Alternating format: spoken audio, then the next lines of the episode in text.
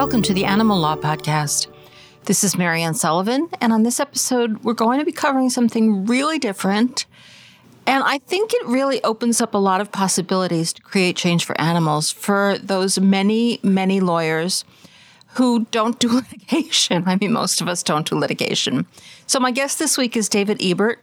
He is the co founder of the Animal Defense Partnership, which, in addition to being of interest to lawyers who want to create change, and I think it's of serious interest to lawyers, it may be of greater interest to those of you who aren't lawyers, but who either run or work for not for profits or dream of starting one, and maybe you're a bit intimidated by some of the requirements. So if you're intrigued, you should be. Listen to this episode. Before we get to it, I just want to mention that I hope you are also checking out the Hen House podcast, which, of course, I co host along with Jasmine Singer. If you have any thoughts about running for office, you won't want to miss my interview on episode 615 with Pearl Brunt, who is running for a town council seat in Pittsford, New York, on a platform that is really rooted in her commitment to sustainable plant based food advocacy. Very, very cool stuff. Also, I really, really loved my interview with photographer Isa Leshko about her extraordinary book, Allowed to Grow Old which features photos of farmed animals in sanctuaries. And these animals are, of course, pretty much the only members of their species who are ever allowed to grow old. And these photographs are so beautiful. And she's such a thoughtful person. So please, please, please don't miss a four episode series setting forth the audiobook version of the new book, Anti Racism in Animal Advocacy, which Jasmine edited and which is a collaboration among Our Hen House, Sentient Media, Lantern Publishing, and Media, and Encompass. This is such an important and timely book. Uh, you and and if you don't feel like sitting down and reading it, you can just go to Our Hen House and you can listen to it each chapter is, is read by the authors. So, really, really a great treat. So, I'll just take one more moment to ask for your support for the Animal Law Podcast and the Our Hen House podcast. If you're in a place where you can help out, please go to ourhenhouse.org slash donate, and there you can join our flock for $10 a month or $100 a year, or you can make a one time donation in any amount, and we would be so grateful. Let's get to this interview now. David Ebert co founded the Animal Defense Partnership, which can be found at animaldefensepartnership.org, with Joel Litvin in 2016 after a long and successful career in commercial litigation. Before retiring from that practice in October 2019, David litigated complex commercial matters and also served as outside general counsel to several small and mid sized companies. Now, in addition to helping many, many animal protection organizations through the Animal Defense Partnership, David is also a member of the Pro Elephant Network, Rowdy Girl Sanctuary's Rancher Advisory Coalition, the Board of Advisors for Terramar Research, and the advisory board of FACE, i.e., Free All Captive Elephants. He will be joining me right after this. I want to tell you about an amazing service for anybody who's practicing animal law or interested in animal law. The Brooks Animal Law Digest is a premier free online publication dedicated to offering in depth and up to date coverage on today's most important animal law and policy issues.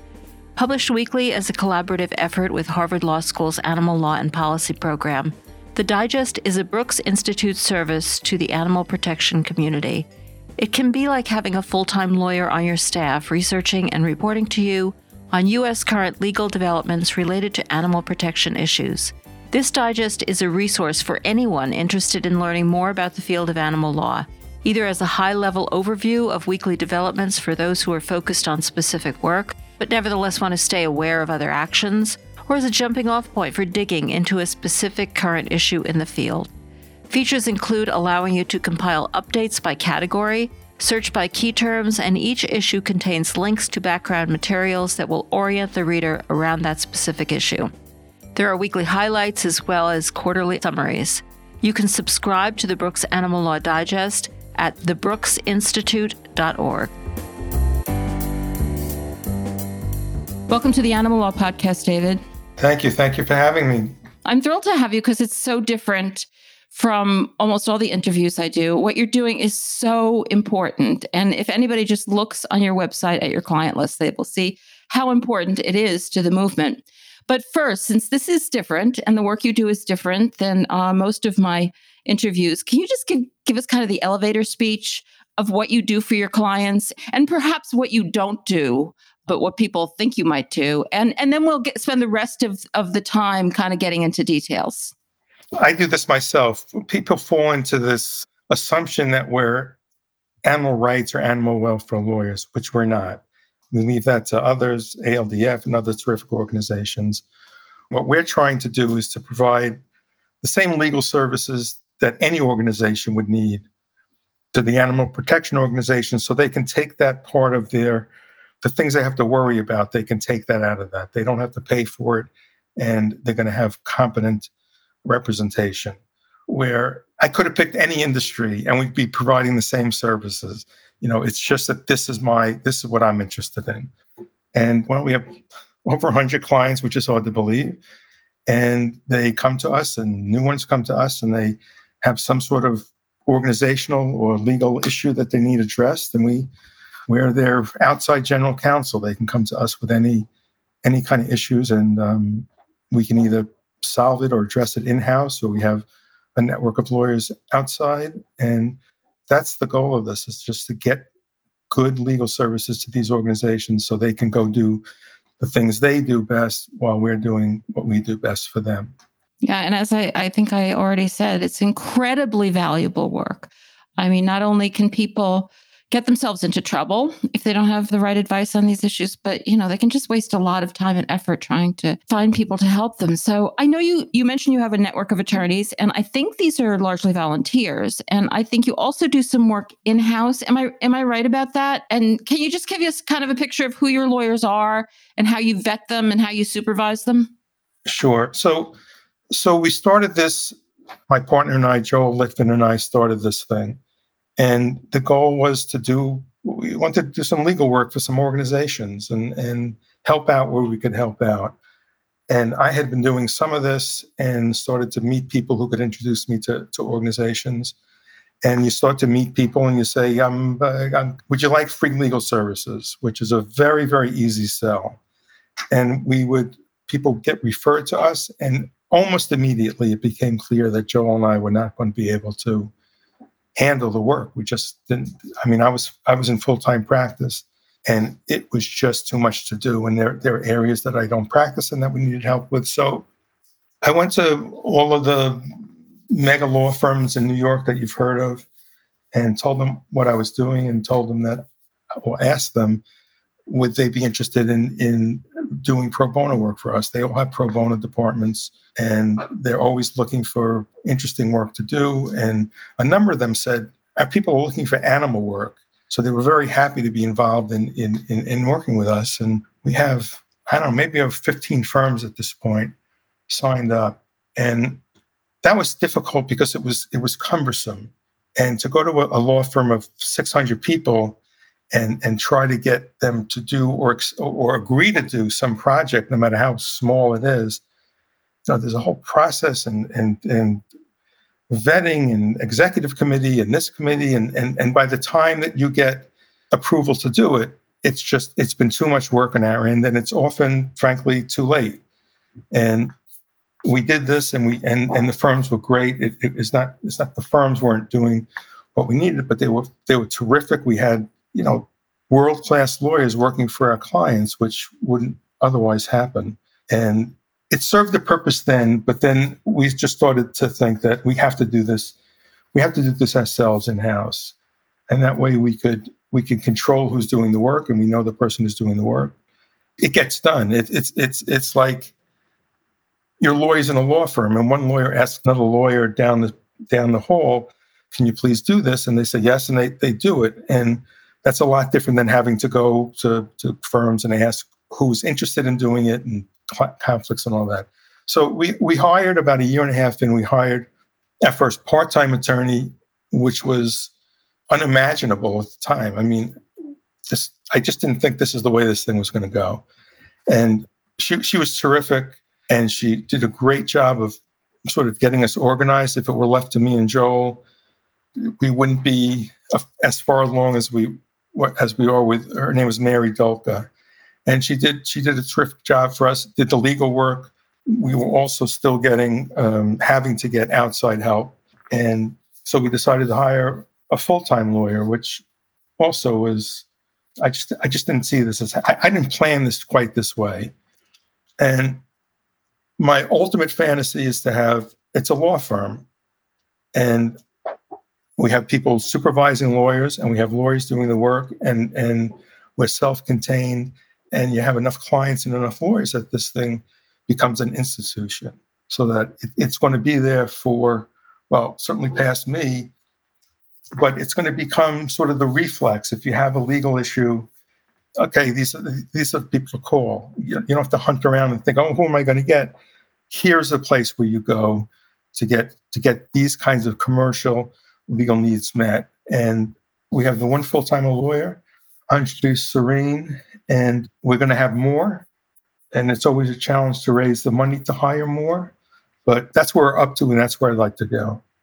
But but currently, you're using volunteers, isn't that right? Some. Okay. Most of your work is in house. Yes. Okay, I didn't realize that. If somebody comes to us with a tax issue, we're never going to have a tax lawyer, and tax is the last thing I'm going to get near. You, so we go outside and we have people who we can say we have a tax problem there, there are other kinds of issues that we do work in, in getting organizations in the US that have an office in the US, a 501c3 in the US, and they do work in Africa. And there's a process to get work out of, get money out of the US and go to Africa. I could read what you're supposed to do, but that's the kind of thing where we say we got to get somebody who really knows this. And, and we did. Of course. Yeah. And we did it. And it goes that way. But the goal is to let's do what we can do in house. That is something I didn't realize. And and you mentioned raising money and uh, all of your but all of your services are provided for free, right? They are. You, you raise money to uh We do. Um yes. Are you not for profit? We are. Okay, that kind of gets rid of the details, though maybe we'll go into a few more later. But let's talk about the work. And I was saying this before we started recording, but you sent me a, a long list of the types of work you do, and I, I do want to go through them. But you know, normally I, I, I interview people who are litigating cases. They send me the papers. I'm familiar with the case. Right, and sure. I've never done transactional work, and I'm fly, flying a, a, bit blind. The non lawyers listening are like shocked that lawyers don't know everything.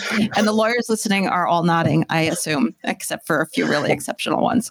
All right. Uh, you know how, how everybody expects you to know whether you can park here because you're a lawyer? criminal, everybody, criminal work. Everybody of comes to, to your, for your cousin for criminal. Of course. You got arrested, and you're in jail. No and, more you have to have the expertise and the connections to do criminal work. You do not want somebody who's just making it up. I know no more than anybody else who watches Law and Order and those other shows about. Actually, I've done criminal work, and if you watch Law and Order, you you know most of what you know is wrong. Well, there you go. well, what I'm trying to make clear is this is not really my area, and so I need your help here to uh, go into detail. But you know, some of these things I am pretty familiar with. And one thing I'm familiar with, since we did it for our hen house, is forming the entity. Like people who are starting out, people who want to start a, a not-for-profit corporation and have no idea how to start. And and I imagine this is something that comes up a lot. Can you can you, can you tell us what is entailed in setting up uh, a not-for-profit? I know there are two. There there's more than one step here. It depends on what state you're in, but you're basically filing a piece of paper that says we want to be a corporation organization. The two goals that you really want to achieve is to get tax exempt status from the IRS so that people can donate to your organization and, and have it be tax deductible. And you also have to register in, in individual states. But somebody would refer somebody to us and say, This is what I want to do, and this is how I want to set it up well, they don't know how to set it up. They say, this is what I want to accomplish. And we talk through the different ways that they could do that. And it mostly comes down to you form a nonprofit, we're going to apply for tax exempt status with the IRS. And you have bylaws, we're going to do bylaws for you. We're going to tell you how to do annual meetings. We're going to explain how you form a board so that there's an operating uh, body and talk about executives, presidents. Do you need them? Do you not need them? How many board members? Do they have to be you know, if, if it's if it's an entity in, I, I do a fair amount of work in Africa. So if it's if it's an entity in Africa, and you and you're setting up a 501c3 in the U.S.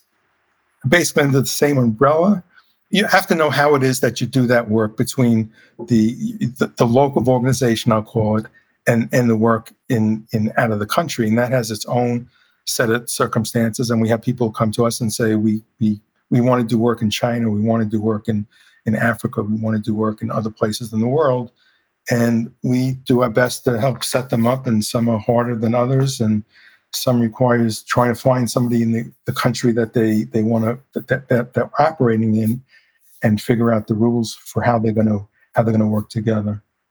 And I mean, in addition to doing things internationally, you mentioned that these rules vary state to state. Do you handle clients from all 50 states? We do. In, terms of the incorporations, most states have a very good website for the Department of, of State, or they call it different things, where people can go online and do this themselves it's not a difficult process. It's it's you have to know how to do it and what you're looking for, but it's um, each state has that, and we we will go to we will help people set up an organization in whatever state they want to, which usually ends up being Delaware or New York or California. Do you advise people as to the advantages or disadvantages of Delaware, New York, and California and, and, and other states? Because I know some they do have different uh, qualifications. Yeah, California is kind of its own universe. It always is in every area of law. Em- employment law there is um, is great if you're an employee, not so great if you're an employer. Delaware makes it about the easiest to operate as, a, as an organization, a, a nonprofit in, in, Delaware, and it's a very um, organization friendly place to be organized. And, and nonprofits, uh, for profits, New York is is is pretty similar to to Delaware, and and frankly, it doesn't end up making a whole lot of difference in which states you're organized, as long as you're organized and complying with whatever the requirements are for f- filing annual statements and paying a, a, a fee.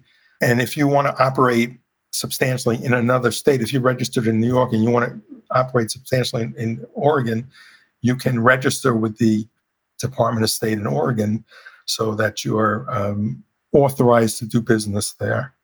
And yeah, that is actually a fair. I mean, one of the things that that we're always worried about is raising money in other states and um and whether we have to when when and whether we have to register in other states and and it's a pretty complex process. How do you advise people to deal with that issue? It's it is a complex process and we were helped very early on in that in figuring out what states require registration and what states can you do a little bit of fundraising without registering what states you have you can do no and we had a firm sort of do a survey for us that tells us in what states people have to register and which states they don't and what the thresholds are for having to register. And there are organizations that do this better than we can do it. And and but you but you get your clients that organization and they know what they're looking to do.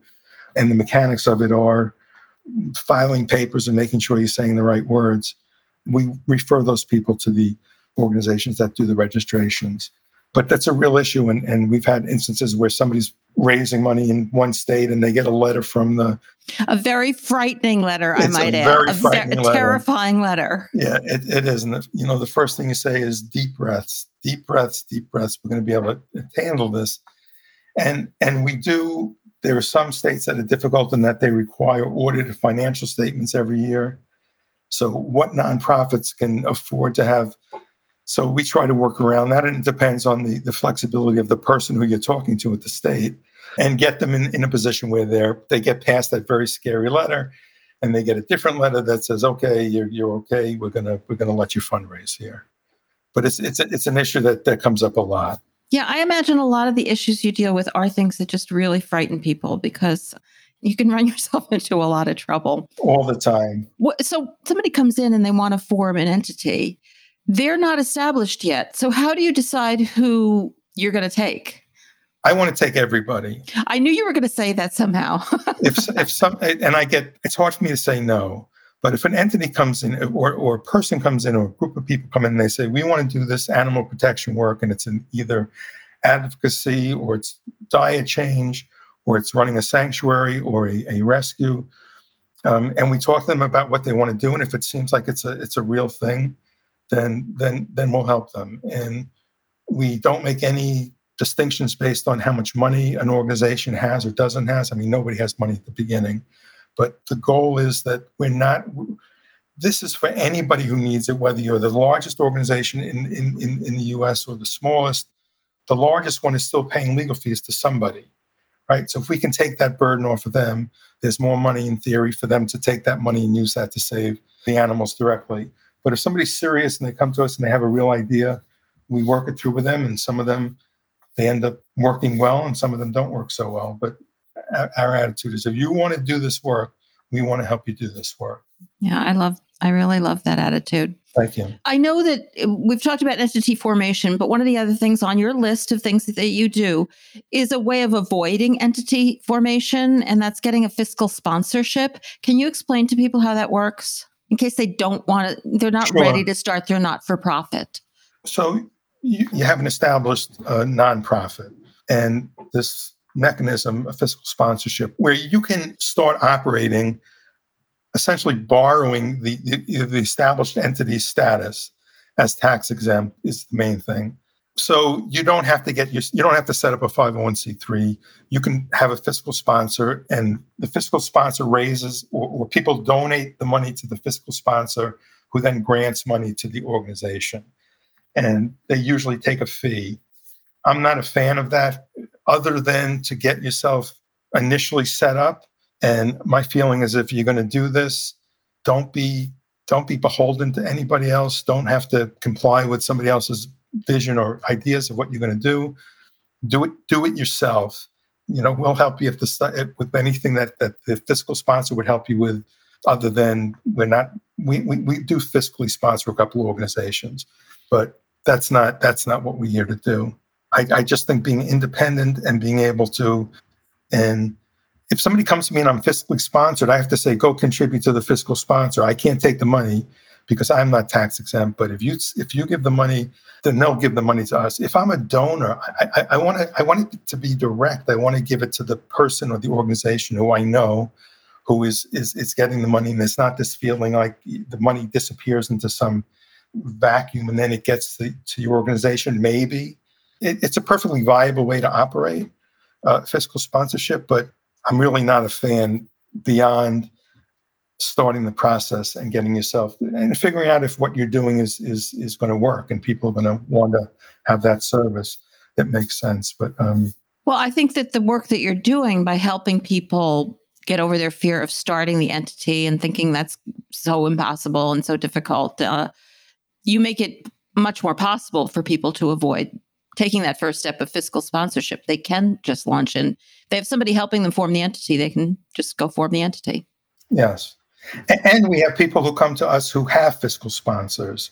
They want to do the next step. Yeah. And they want to they want to understand how to transition from that from being in that context to having their own 501c3. Yeah, that's great. So another thing that you put down, which you know everybody I think is in favor of, um, is litigation avoidance.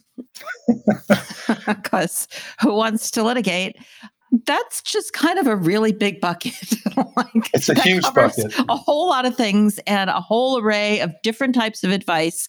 So, can you just give us kind of an example of some of the types of things that come up? I know, you know, we have to avoid. I should I should have mentioned already. We can't avoid. We can't talk about too many like actual situations since your you know your clients come to you in mm. confidence so so that's you know war story i don't expect war stories but Uh, unless they're very very disguised war stories so I, I was a commercial litigator for 33 years that's what i did i did litigation that entire time and and by the 10th year i was doing it i wanted to avoid litigation it's it's just it's just it's a terrible thing for clients the way it works is is fees are ridiculous. The process is ridiculous. And what I did a lot in private practice was to people come with a problem and they want to sue. Everybody wants to sue, and you try to work through.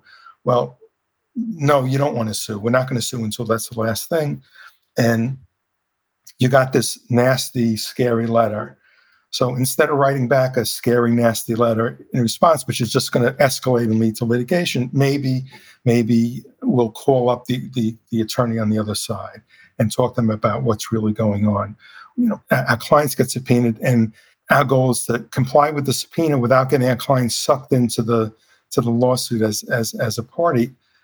Because I've done this my entire career and can kind of see what things are going to lead to a problem, a real problem, and what could I have done to avoid getting into this position? Because once you're, you're litigating, you lo- you lost. Whether you win or lose, you're lost. And so I, I like to think that I have a, a an ability to sort of see what's coming, and having done this enough to know how you stop that from happening. You can't always, but that that's the first first way to approach this is don't want to litigate, and that's a that's a big relief to people.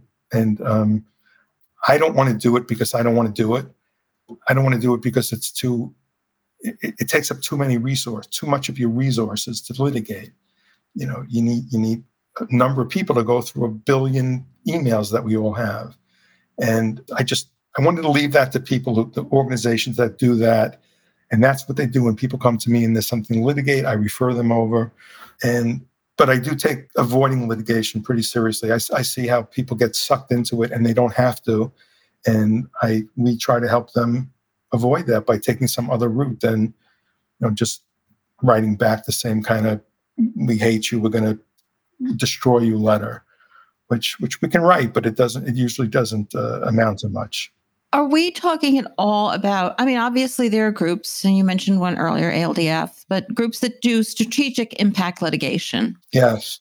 Are you talking about that you would like to see people avoid? I mean, not in every case, presumably, but you know, try to avoid that as well. Or are you talking more about, I don't know, getting sued because uh, I don't know, something to do with your lease or something? Well, well that's exactly right. I, this has nothing to do with organizations that that advocate and bring litigation as a strategic mechanism. This is you're three people sitting in a room or sitting at your desks in different parts of the country, and somebody writes you a letter and says you, you didn't pay me for this or you didn't do this or you, you you somebody at your place some a volunteer at your place hurt one of our people and basically what are you going to do about it? Those are the kinds of things breach of contract. If we have somebody we have a vendor who we're working with and they take money and don't deliver the hay or whatever it is they're delivering that that's the kind of thing that if we were going to do any litigation that's the kind of litigation we would do. But i don't want to do it so you will avoid it at all costs i mean and you don't do you hand off litigation um, if it does come to that do you you hand it you, you don't do the the litigation no. yourself that's not do you help people find somebody who might handle it if worse comes to worse Yes. And sometimes you can find somebody and sometimes you can't because it's always going to be a pro bono case, right? No nonprofit is going to have the money to pay. Law firms understand what the what the what the investment is in, in any litigation, yeah. and it's, it's and the unpredictability. You know, a small thing can turn into a big thing. It always turns into a big thing. I mean, not, nothing is smaller than I thought it was going to be, ever in litigation. Yeah. And it's just the nature of it. It's just the nature of it. And and either there's specific attorneys that we have worked with that I ask if they want to handle this thing, or again, I'll go to ALDF to get them to somebody who can evaluate the case for them. And and I don't know. I'm not an animal. I'm, I'm not an animal rights lawyer. I'm not an animal welfare lawyer. I don't know. I mean, I know generally the, the statutes that apply, but I don't know the, the, the details that these people know and would be able to seize on immediately. So it's it's just it's we, we need to stay away from it. Let's talk a little bit about uh, money. Always an important topic to everybody who wants to help animals. Fundraising. Like, what's your basic information that you want to give to, let's say, a new organization about what they have to be careful about with fundraising? A lot of it is this registration issue. So, so we all operate all over the country, right? We have a website that goes all over the country. So, what does that mean for for being being in New York and raising money in, in, in some other state.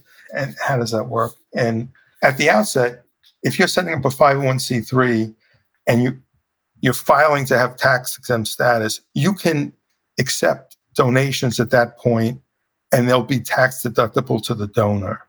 Right. So you don't have your tax exempt status yet, but you're seeking it, you can do that.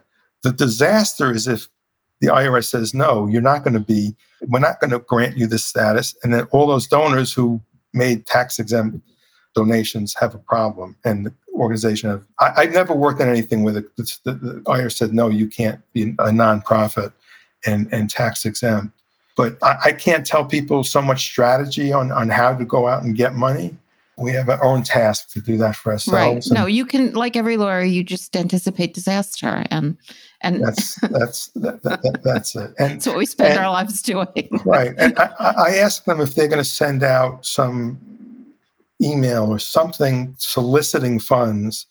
I ask to read that first, so that I know that they're not saying something in the context of, of fundraising that they shouldn't be saying, or promising something, or or giving information that's incorrect. So we try to get a hold of it at that stage and avoid the problem that's going to come if they do if they do take a misstep.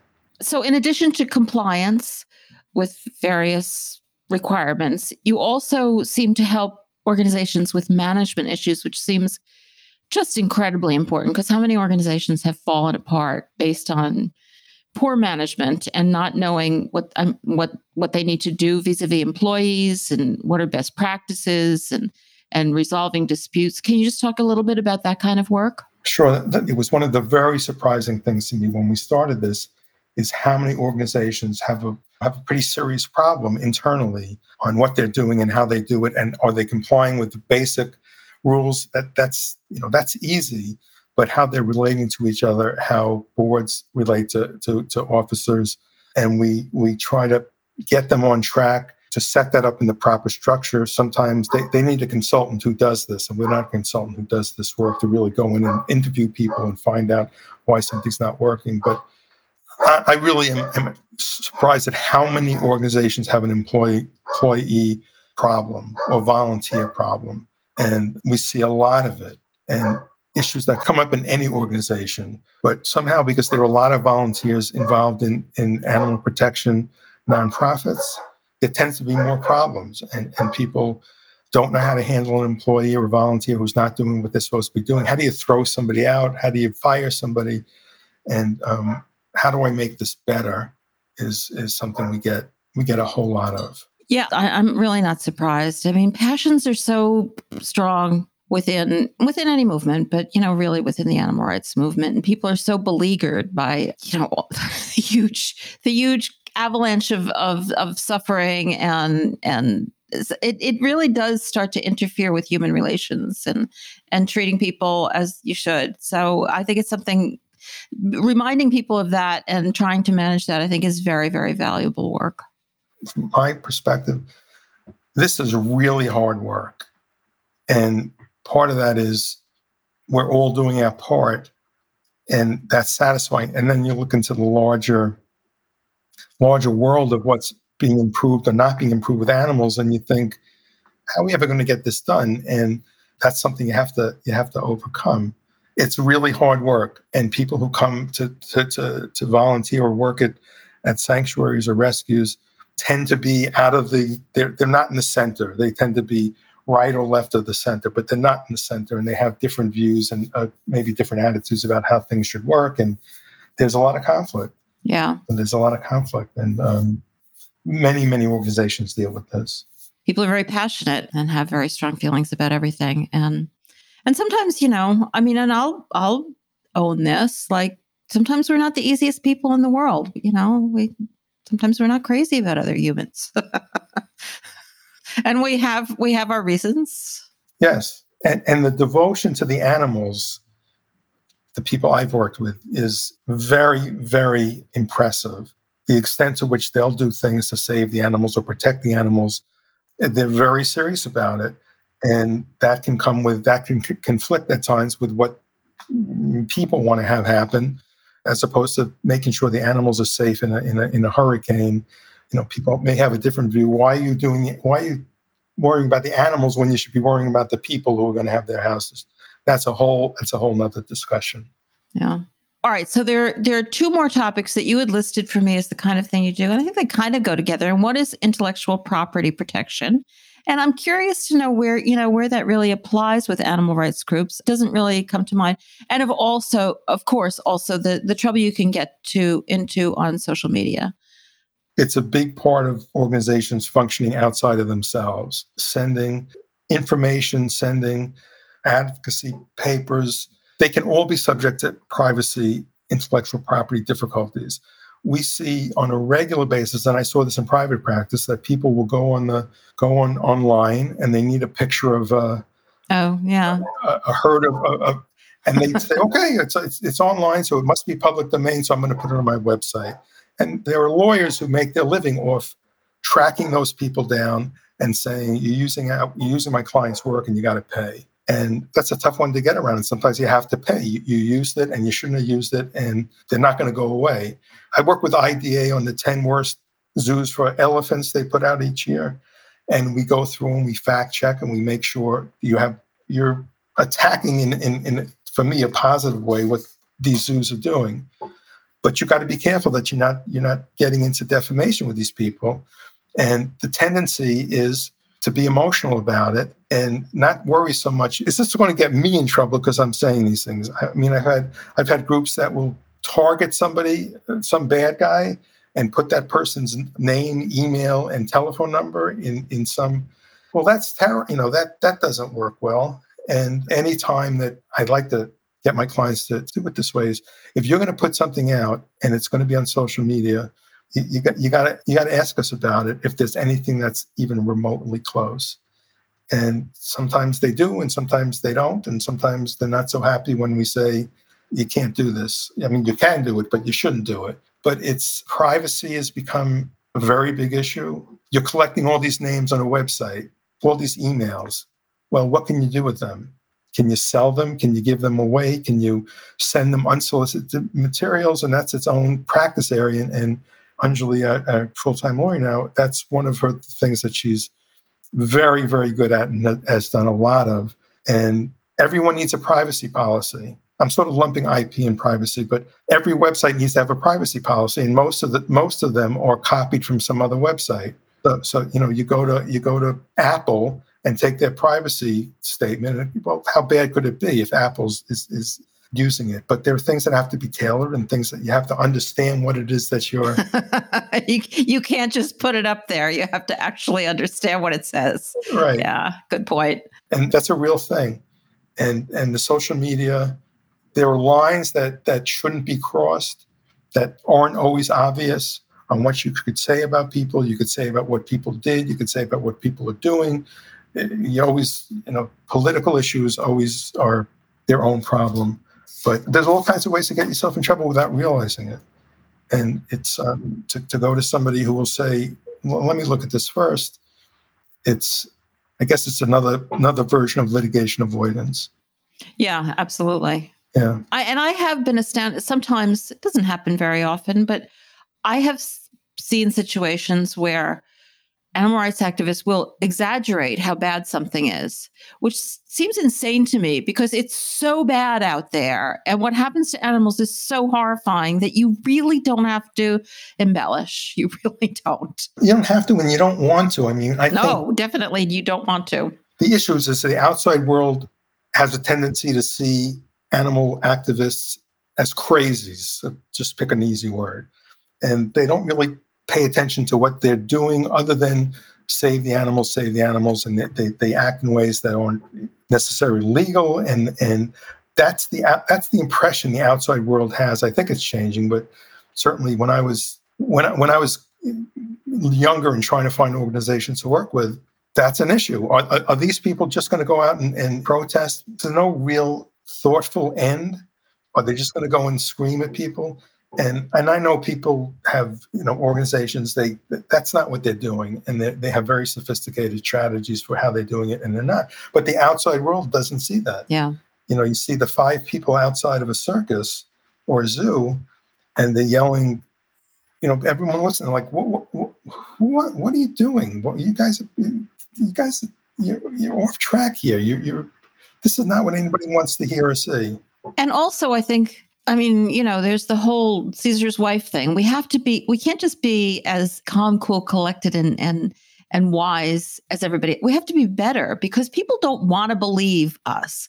They Thank don't want to think it's as bad as we say, uh, even when we're telling the truth. So, yeah, we always have to be better because somebody's going to call us on everything.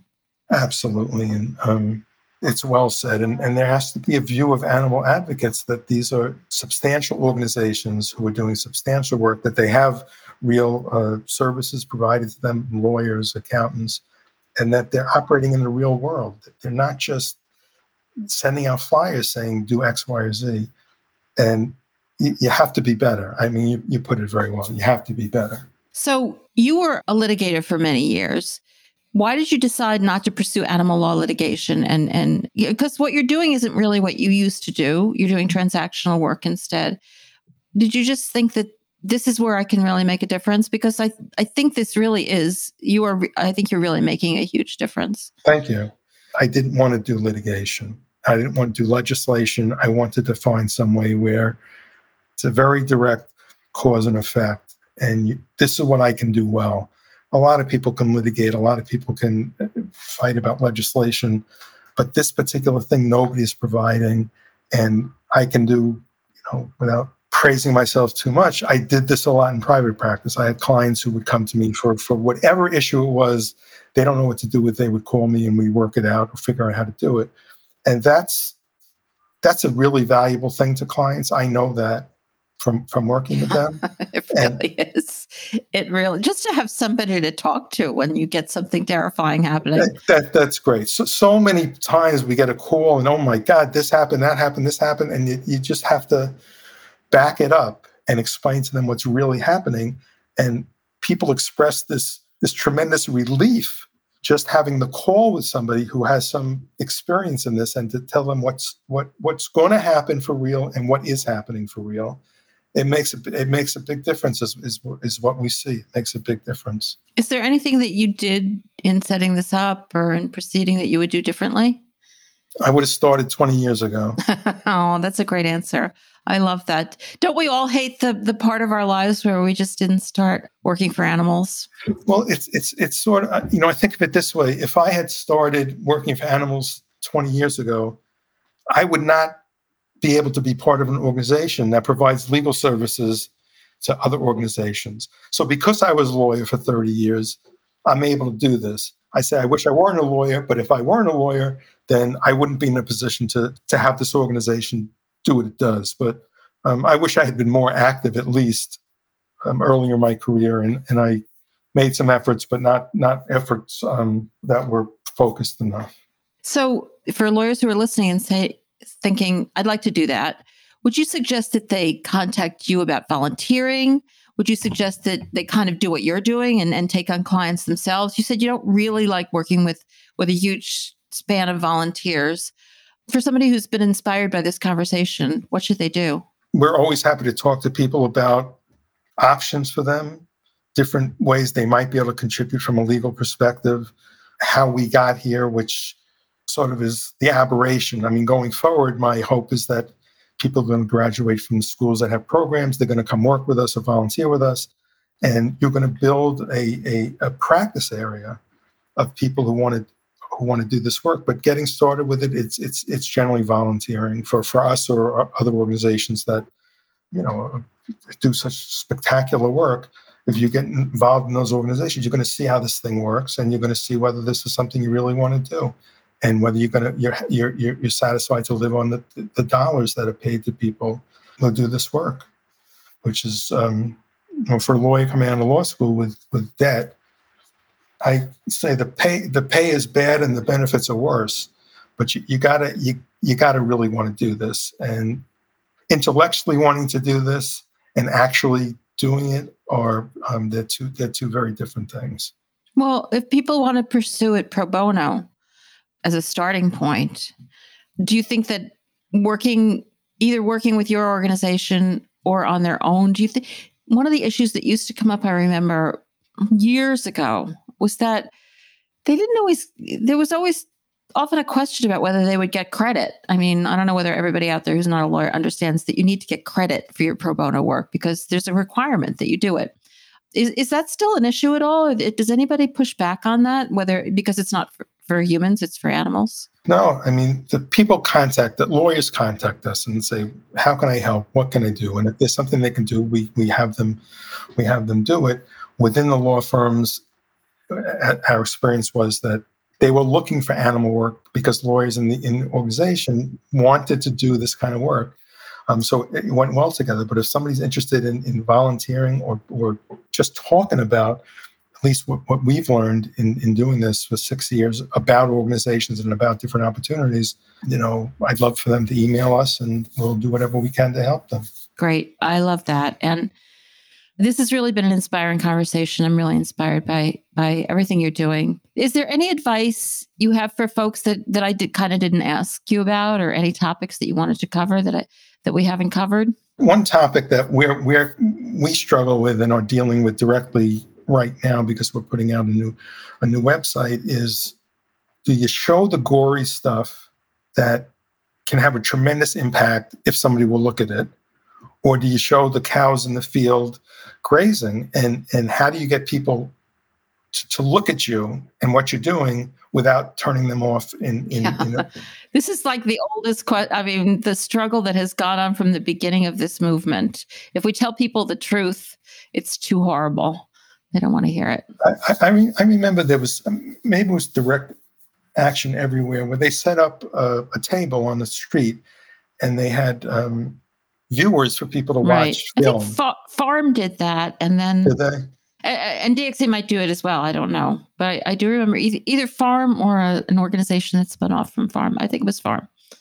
And and to see the reactions of people who have no idea, and they they then see if they can endure it, and if they're willing to endure it. Um, you, you see in their face a real change. It may not change anything once they walk away, but it's it's very striking to see how people react and what their response is when they're seeing what's really happening. And I'm very much on the side of I, I want to show them pictures. They don't have to be gory, but I want to show them pictures where their animals are terrified. And you can see in their eyes they're terrified, or they're they're just boxed upon one another. And this is how we treat them. Or, or pigs are I, I won't go through the whole thing. I want people to see that. And other people, you know, that's not what we should be doing. And when I started out, I really wanted to show the gore because I didn't know this stuff was happening until I really started looking. I didn't know what, I mean, I knew bad stuff went on, but I didn't know how bad it could yeah, possibly be. Of course. But I, I think showing the, the impact on the animals when they're alive and going, you know, watching the, the pig before them gets slaughtered in front of them, what that's like for the animal. And um, that's sort of my compromise is to show the terror. I don't know what other word to use the fear and terror that these animals experience in going through this process. These are obviously not legal issues but they are the issues that we all struggle with. Is years and years ago i think we thought if we can just get the information out but um and you know before fa- before anybody was going into factory farms and and when it was all behind closed doors but we got the information out but you know it's hard to get people to look at it it's it's it's very hard. I'll be keeping an eye on your website to see how you uh to see how you handle that. Thank you. Well, hopefully we we, we made the point. Thank you so much for doing this, David. It's really been fascinating, and uh, I, I think a lot of people are going to be inspired. People actually know how to do this stuff, unlike me. That's very nice of you to say. And if anybody's interested in anything that I've said or anything that I should have said, they can email me. They can they well, I don't. They can email me. me is the best way to get to me. And our email's on our site. It's on the site. It's on the and on the website. Okay. Okay, great. I, I, I'd love to be involved in that aspect as well. So thanks so much for joining us on the Animal Law Podcast. We will be back next month with a new show. Thanks so much to David for taking the time to tell us about the work of the Animal Defense Partnership. And thanks to Jen Riley for her help in producing the podcast. If you are not already a subscriber, Please consider doing so wherever you listen to podcasts. Consider leaving us a good review either there or on Apple Podcasts. And if you are able, please consider making a tax deductible donation at ourhenhouse.org. Thank you so much for tuning in.